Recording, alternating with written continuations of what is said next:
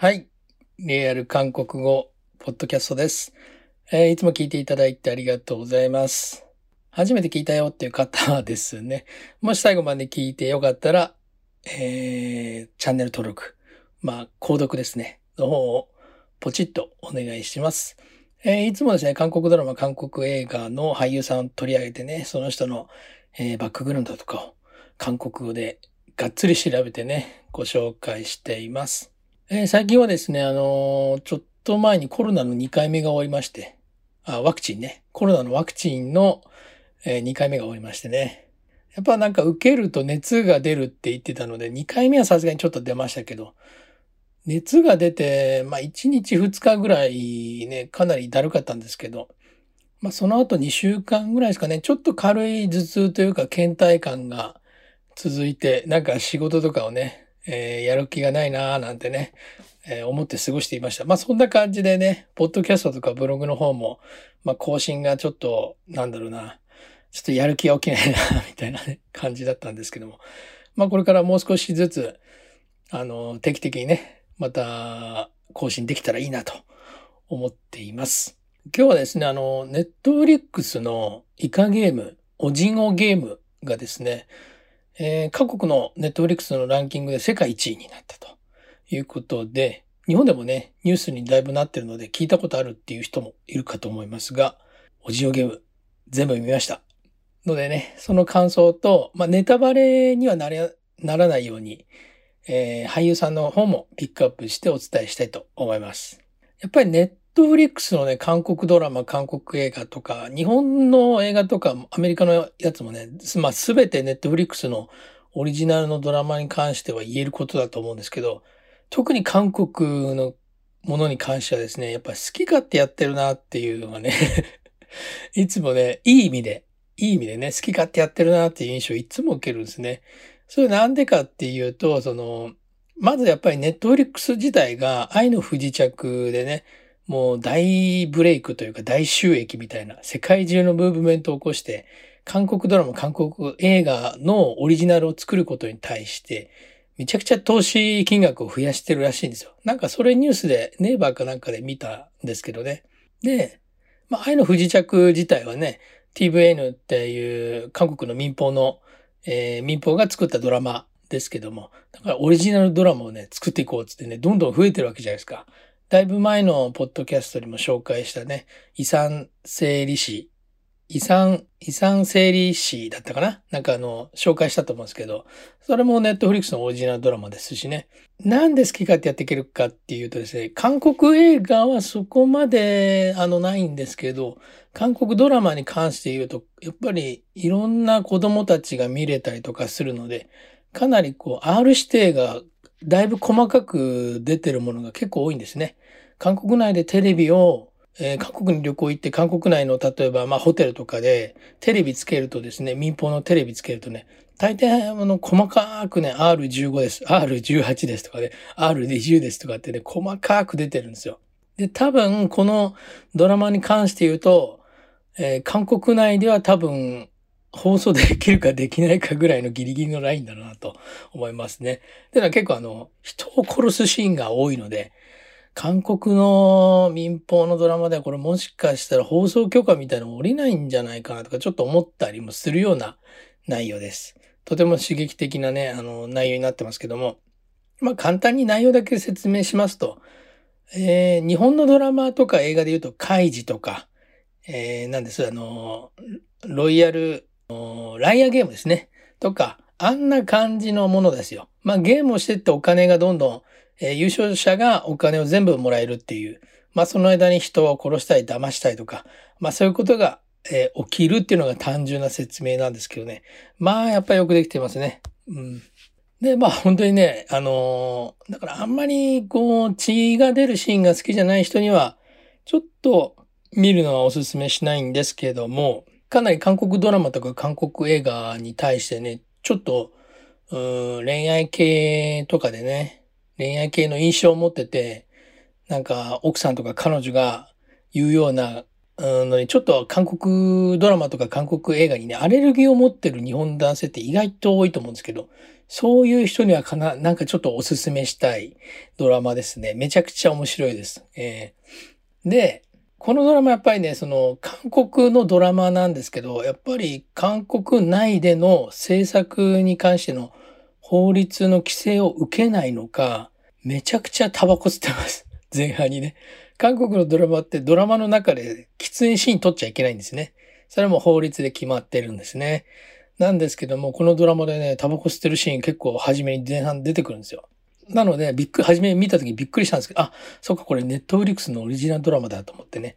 ああ、なるほど。まあそういう意味でね、シーンの制限を受けないっていうことがあると、今まで制限されてたりするので、韓国ドラマとか韓国映画の監督さんってね、めちゃくちゃなんか伸び伸び撮影してんな、みたいなね、えー、感じを見てていつも受けるんですね。で、特に今回は、監督さんの方でも、えー、美術にこだわったみたいで、美術監督の人がね、えー、かなり、えー、いろんなところにこだわったっていうところもネットフリックスの公式 YouTube ではね、説明してましたね。うん、で、ドラマの中にね、出てくる、えー、セットでね、ちょっとあの、だるまさんが転んだっていうゲームを一発目にやるんですけど、まあそれのモニュメントみたいのが、ソウルの、えー、地下鉄のイテウォン駅というところに、広告目的でね、設置されたんですけども、あの、邪魔だっていうクレームがあってね、すぐ撤去されたっていうのがニュースになってました。まあ、いろいろね、あのー、このドラマ面白いのはね、その、まあ、炎上ネタがいくつかあったりするんですよね。まずはその、これ日本のね、ライ、ライアーゲームとかカイジとか、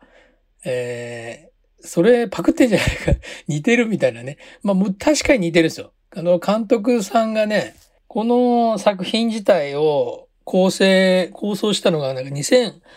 年から2009年頃、こういったなんかゲームで争って賞金を、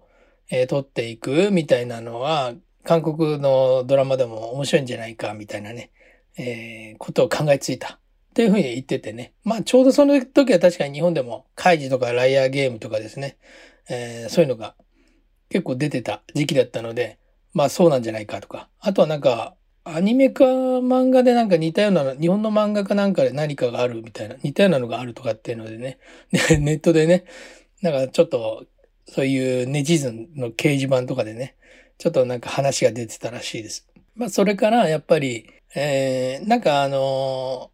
ドラマ中にですね、実は出てくる番号があるんですよ。電話番号ですね。で、その電話番号がどうも韓国内で実在している電話番号で、その持っている電話番号の下にめちゃくちゃいたずら電話とかショートメッセージがすごい来たんですって。で、それで、なんかその人は一時期ね、ネットフリックスを訴えたかして、今落ち着いたんですけど、でね、結局、それもですね、すごい話題になってニュースになったので、今ね、ムンジェインが大統領候補、大統領選で変わろうとしてるのでね、なんかその、なん、どっかの政治家、政治団体の会長さんですね。まあ、それも多分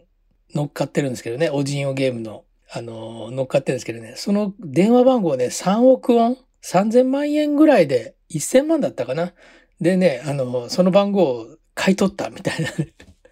ことを言ってましたけどね。まあ本当に社会現象になってるぐらい、韓国でも社会現象になってますね。それからですね、この最後に、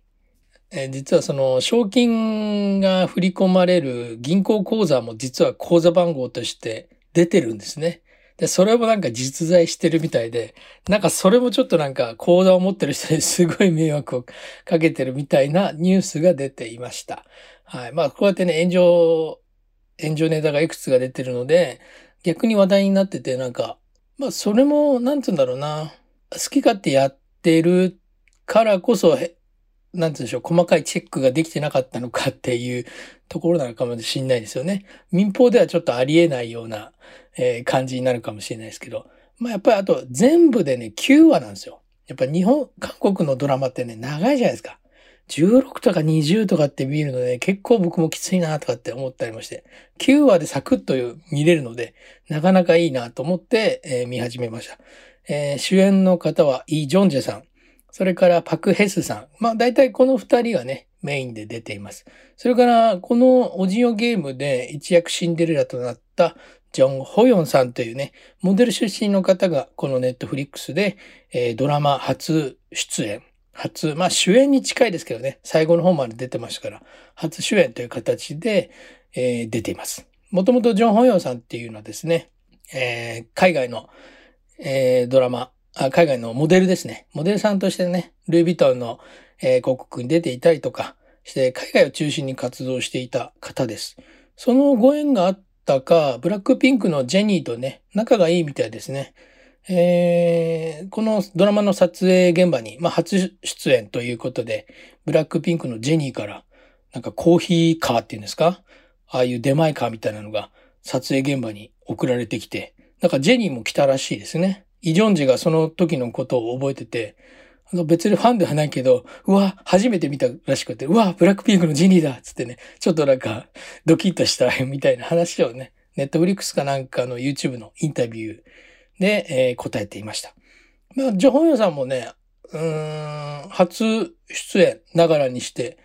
えー、脱北者の演技をしてるんですけども、なかなかいい味出してるんじゃないかなというふうに思います。やっぱりこういうところで大事なシーンを演じるときに、どうしても女性の場合はね、前に出た作品の役の印象がやっぱりどうしても残ってしまうので、こういうところで、えー、オーディションでね、新人の人、全くその先入観がなく見れるような、えー、女優さんを選択したっていうのは、こういうところもね、あの、うまいなって思いました。はい。えー、オジオゲームについてはですね、やっぱり9話なのでね、特に男性に見てもらいたいのと、この私が本当に、私はね、韓国映画結構好きなんですけど、初めに韓国ドラマ、このドラマを見た時にですね、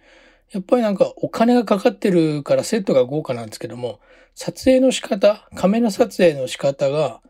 なんか映画見てるみたいな感じで、すごい初めの1、2話見るときにね、これからもなんか見たいって思わせるような、えー、撮影をしてると、個人的には思います。まあそういったことに関しては、全然専門家じゃないですけども、韓国映画の撮影方法というか、まあそういったものをね、よくよく、よく見てるというか、えー、見てるのでね、なんか映画見てるみたいと思いましたので、